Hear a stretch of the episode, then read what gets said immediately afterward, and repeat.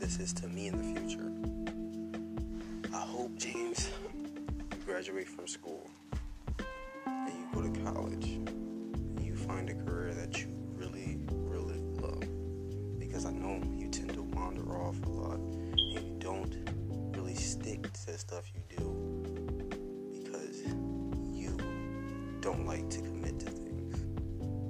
So I hope you find something that makes you really want to do it and drives you, which is probably going to be science because that's the only thing you really did good in in high school and what you really loved. So I hope you do good in that. I hope you find a way to get out of not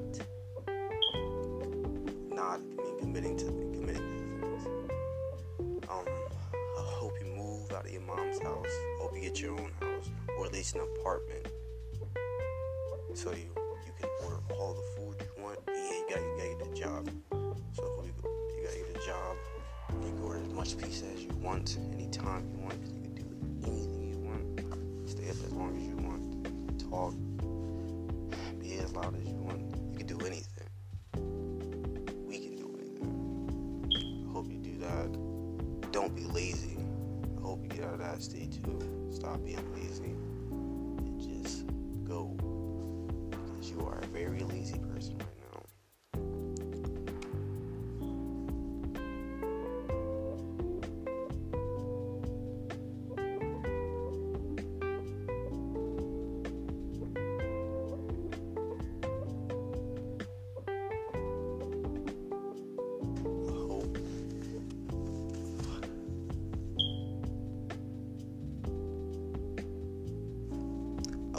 I hope you get a car.